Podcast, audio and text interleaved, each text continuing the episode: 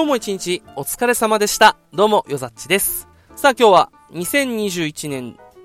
9月26日日曜日。ただいまの時刻は23時11分。夜の11時11分でございます。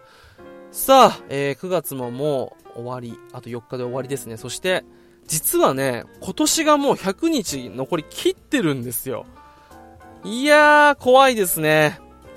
なんかこう、なんて言うんですか？あのー、この、差し迫ってくる感じ。今年1年なんか変わったかなと思いながらね、あもう100日切ったんだ、何かしなきゃ、何か目標達成に向けて頑張らなきゃっていうこの焦りだけが募る、まあ日々なんですけれども、まあ焦ったところでしょうがないのでね、一個一個こう、まあ、目標を見据えて、一日一日しっかりとこう行動を、まあ、積み重ねて、え頑張っていこうかなと思っているところではあるんですが、実はですね、昨日ちょっと面白いワークショップに参加しまして、今日はこのお話をあのさせてもらえればなと思います。あのー、このポッドキャストを聞いてくれている方がもしいらっしゃったらですね、ぜひやってみてほしいなと、あの、本当に簡単にできるので、やってみてほしいなと思う、まあ、ワークショップだったんですけれども、ビジョンボードっていうのをご存知でしょうか？ビジョンボード。まあ、あのー大きいコルクボードを用意してですね、まあ、そこにこう自分の、えなりたい姿だったりとか、え達成したい夢に近い、まあ、そういった画像だったり写真とか、雑誌の切り抜きをこう貼っつけて、えそれを眺めると夢が叶うっていう、まあ、そういう、まあ、夢を叶えるための、まあ、ツールというんですかね、一種の手法なんですけど、このビジョンボードの、えー、ワークショップが昨日ありまして、あの僕がよく通っているあのプログラミングスクール、もう本当素晴らしくてね、砂箱っていうんですけど、ここで、まあ、いろんなワークショップしている中の一つに、そのビジョンボードの、まあ、作成のワークショップがあったので、体験してきたんですけど、これがね、すごく良かったんですよ。なので、ぜひちょっとね、あのー、この、あの、聞いてる方にもですね、あのぜひこのビジョンボード作ってみてほしいなと思って今おしゃべりしております。まああの、作り方に関してはですね、もう本当に多分ググったらすぐ出てくると思うし、まあ、いろんなところでね、あの、本当に紹介されているので、手法、やり方自体は特に、あのー、まあ、詳しく説明はしないんですけれども、まあ、大きく、まあ、5つのステップに分かれると。で、まず、まあ、大きい、こう、コルクボード、もしくは、まあ、画用紙でもいいですかね、を用意して、えー、5つのステップ。1つ目が、まず、まあ、紙にやりたいことを書き出す。これは、あの、用意したコルクボードとは別にですね、まずやりたいことを、とりあえず、えー、書き出してみようと。えー、あわよくば100個ぐらい書ければいいかなと。まあ、制限時間15分ぐらいで、やりたいことを、とにかく書き出す。そして、2つ目。やりたいことに関する画像。もしくは雑誌の切り抜き。を、えー、集めてですね、そのコルクボードに貼っていく。例えば、なんかこう、スポーツカーが欲しいっていう夢があれば、そのスポーツカーの画像を持ってきて、ペタッと、えー、コルクボードに貼ったりとか、もしくは海外旅行に行きたいなと思って、その自分がイメージする海外旅行に近いような画像を、まあ、ネットなり、まあ、雑誌の切り抜きからね、こう探してきて、えー、ペタッと貼るっていう形でですね、さっき紙に書いたやりたいことに、えー、近い画像っていうものを集めてきて、コルクボードに貼っていくわけなんですね。そして、ステップ3つ目。その真ん中にですね、自分の一番いい笑顔の写真を貼り付ける。そして4つ目。その、えー、貼り付けた夢、もしくは実現したいライフスタイルなどを達成した時の気持ちをですね、リアルに、えー、書き出す文章としてでもいいですしね、まあ、なんかこうイラストとかでもいいんですけど、まあ、描写をリアルに書き出す。まあ、書いてなんか付箋とかに書いて貼ったりするのもいいかもしれないですね。そして5つ目。この夢を発表する。という、まあ、この5つのステップを持って、えー、ビジョンボードっていうものをこう作成するわけなんですけれども、これね、スピリチュアル的な話かと思うじゃないですか。まあ、引き寄せの法則とかね。さらに昔で言うともっと言う、マーフィーの法則とかありましたよね。ありがとうといえば、ありがとうと言いたくなるような出来事がやってくるみたいな、なんかそういうあったじゃないですか。引き寄せるみたいな。そういったスピリチュアルな話ではなくて、この、えー、ワークショップを、えー、主催してくださった方の話だと、脳科学的に、そしてまあ心理学的な観点からこのビジョンボードは有効だって言うんですよ。うん。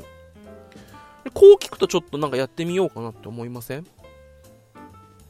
で、まあこの、なんて言うんですかね。まあ、このビジョンボードを作るにあたって、まあ、なんでこれが必要かっていうと、まあ、僕らは1日に3万5千、約3万5千の選択をしてると。いろんなものを選んでる。で、この選ぶときに、自分の意識の95%を占める、無意識な、潜在意識の部分でいろんなものを選んでいると。で、この潜在意識の部分が、まあ、自分なんてとか、どうせ自分にはできないよっていう、ネガティブな、まあ、ネガティブなって一言に言うとあれですけど、そういったもので、えー、埋め尽くされていると、自然と、そういった自分の夢と実現とは違った方向のものを自動的に選んでしまうと。そのために、では、じゃあ自分が欲しいものって何なんだろう？それを実際にビジョンとして明確化して、僕はこれが、私はこれが欲しい、こういったことを実現したい、実現するっていうことを潜在意識に植え付けていくと、自然と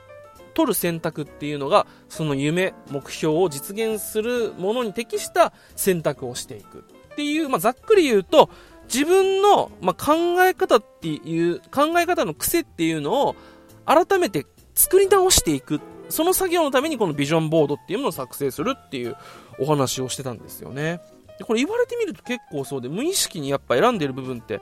僕らあると思うんですよ。で、なんかこうよく言われるのは、例えば、まあ、全然日常生活こう何も意識してないけれども、例えばじゃあ、自分が自転車、僕自転車通学だったんですけど、あの高校生時代。それまで全然気にしなかったのに、自分が自転車通学すると、街中歩いてるとやたら自転車乗ってる人が目につくとか。例えば、自分の奥さんが妊娠してたら、街中にいる妊婦さんがやたら目につくとか。まあ、そういった感じで、自分の意識にこう、あの、落とし込むというか、こう、認識すると、頭の中の無意識の部分でこう検索機能が働くんですって。すると今まで見てるけど見落としていたものがどんどん目に入ってくるようになると。まあ、そういった脳の機能を利用するためにビジョンボードっていうのを作ろうっていう話なんですよね。で、この部分でも結構いいと思うんですけど、特に僕の中で重視したいのはまあ2つ。重視してほしいっていうか、やってみてよかったなと思うのはこの、特に一番最初のやりたいことを書き出す。で、これ、あの、やりたいことを書き出す際に、あの、言われたのが、まず、今の自分のできる範囲内で考えないと。時間もお金も十二分にあった段階、あの、自分でいる時に、どういったことをやりたいかっていうことを書き出してくれっていうことなんですよ。で、これもよく言われる話でね、あの、お金も、え時間も自由にあって何したいっていうことをね、こういう、まあ、あの、夢を叶えるためのなんかこう、まあ、ビジョンボードとかっていうの時にはよく言われるんですけど、でもね、これ実際やってみると本当に書けなくて、で、なんて言うんだろう。僕これやってみて一番良かったなと思ったのは、本当にこう最初に言われた通り、自分の中で知らず知らず、あ、俺ってこんなもんだから、これぐらいの夢でいいよ。いや、もうそんな大それた夢なんて、持つのすらおこがましいっていう考えが、思考がもう凝り固まってたことに気づいたんですよ。それ書いた瞬間に。これめちゃくちゃ怖くないですか？もしもね、今自分が自分の人生本気で満ち足りていて、もう今満足してるから特にこれ以上やりたいことなんてないよっていう人ならいいんですけど、多少今の自分の人生には何かしら不満だったりとか、物足りないとかっていう、な改善したいっていう思いがあるのにもかかわらず、じゃあ自由にやりたいことを書いてごらんって言われた時に、ブワーって手が動かずにピタッて止まってるのって結構怖くないですか？俺、この自分に気づいた時にすごく怖かったんですよ。で自分の中にこう、そういってやりたいことっていうものを、フィルターかけてこう、留めている、いろんなフィルターが自分の中で見つかったんですね。例えば、過去に言われた、お前にそれできんのとか、お前に向いてないよっていう言葉だったりとか、もしくは、もうやりたいって言うけど、それに対して今行動してんのっていう、なんかね、あの不思議なマウント？やってねえんだろ？じゃあそんなやつ無理だよ、みたいなね、そういうこと。あとは、まあ、ほんとそれこそ言った、知らず知らず自分なんて、これぐらいでしょと。できるわけないよっていうようなそういう考えっていうのがもう知らず知らずに、あの、凝り固まってるんですよね。これにね、気づけるだけでだいぶまずやりたいことを書くのでかいんですよね。なのでぜひこう書いてほしいんですけど、さらにプラス、これ何がいいかっていうと、自分のそういったフィールドを外、自分のそのフィルター、あの、自分なんて、俺なんて、またどうせ失敗する。俺には向いてない。周りから笑われる。分不相応だ。っていうことを少しずつ払っていって、それでも完全に取れないんですよ。取れないけれども、それをこう取り除いていって少し滲み出てきた自分のやりたいことっていうのを書いた時に、ちょっと心が楽になった気がするんですよ。自分の人生を自分で舵取りしてるような、そういうなんか気分になったんですよね。これがすごくいいなと思っていて、あのー、て言えばいいんですかね。ワクワクしたんですよ。で、まあ、自分のやりたいことだったら、こう、ちょっと頑張れそうな気ってするじゃないですか。で、これって、あのー、まあ、実際に夢が叶うかどうかっていうのは、これから例えばじゃあ声に出していくとかっていうのを実際にやっていかないとわからないんですけど、一つ、現段階、もうこのビジョンボードを作った段階ですごく効果があるのが、自分の自己肯定感の自分の中の気も、自分の気持ちが上がるんですよね。結果、まあ、仮にね、夢が叶わなかったとしても、それは結果じゃないですか。ただ、どうせ自分なんて、夢を持つことすら、おこがましいと思ってた自分がいたんですよ。こんな大それた夢を、思ってしまう、願ってしまうことすらおこがましいっていう自分がいて、この自分ってすごく、ね改めて見ると辛いじゃない。ただ、夢は持ってもいいよね。俺こういうことやりたくてさ、こういうとこ行きたくてさ、お店開きたくてさ、海外行きたくてさ、舞台に立ちたくてさ、やりたいこといっぱいあると思うんだけど、それを思ってしまうことすら、自分にははばかられるっていう自分になっちゃってたんですよ。で、これを、そのビジョンボードを書くために、そういったいろんな自分の中の、こうあるべきとか、こうじゃなきゃっていう呪いを少しずつ外していって、ちょっとでもいいから、この絞りって絞って出てきたピチョンっていうその1個のやりたいこと、2個のやりたいことっていうのが出てきた時に、なんかそういった自分からちょっと楽になれた気がしたんですよ。いいじゃんやりたいことはちょっと大きく持ってもみたいな。そういう、なんていうんだ、結果、まあ、叶う叶わないって結果じゃないですか。でも、どうせ俺なんて何やってもダメだよ。また失敗するよ。だからこれぐらいでいいやって思って生活するのと、叶うかどうかはわからない。まあ、叶えるんだけれども、俺はこういうのやりたいんだよね。ああいうのやりたいんだよね。って思って生きるのどっちがいいか絶対後者じゃないですか。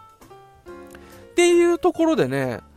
あの、本当に一度自分のいろんなものをこう、なんか年相応とか現実見ろよ、お前何歳だよとかっていうのも全部取っ払って一回やりたいことを書き出して、で、可能であればそれをまあ目に見えるように、えビジョンボードにしてっていうのはね、ぜひ一度やってみた方がいいと思います。あのね、 TED か何かでも言ってたんですけど、あのー、ロケットを作った、下町ロケットの原作にもなった人かな、あの、植松さんっていう、あ、植松さんか、っていう方が言ってたんですけど、夢を叶えるための手段っていうのはより具体的で現実的な方がいいけれども、でも、描く夢っていうのは別に現実的じゃなくてもいいよねっていうこと言ってたんですよね。だから、夢は、やりたいことは、実現したいことは、もっと大きく持っていいと思います。そのための一歩としてビジョンボード、ぜひですね、えー、ちょっと調べて作ってみてほしいなと思います。というわけで最後までお付き合いいただきありがとうございました。よざちでした。それではまた。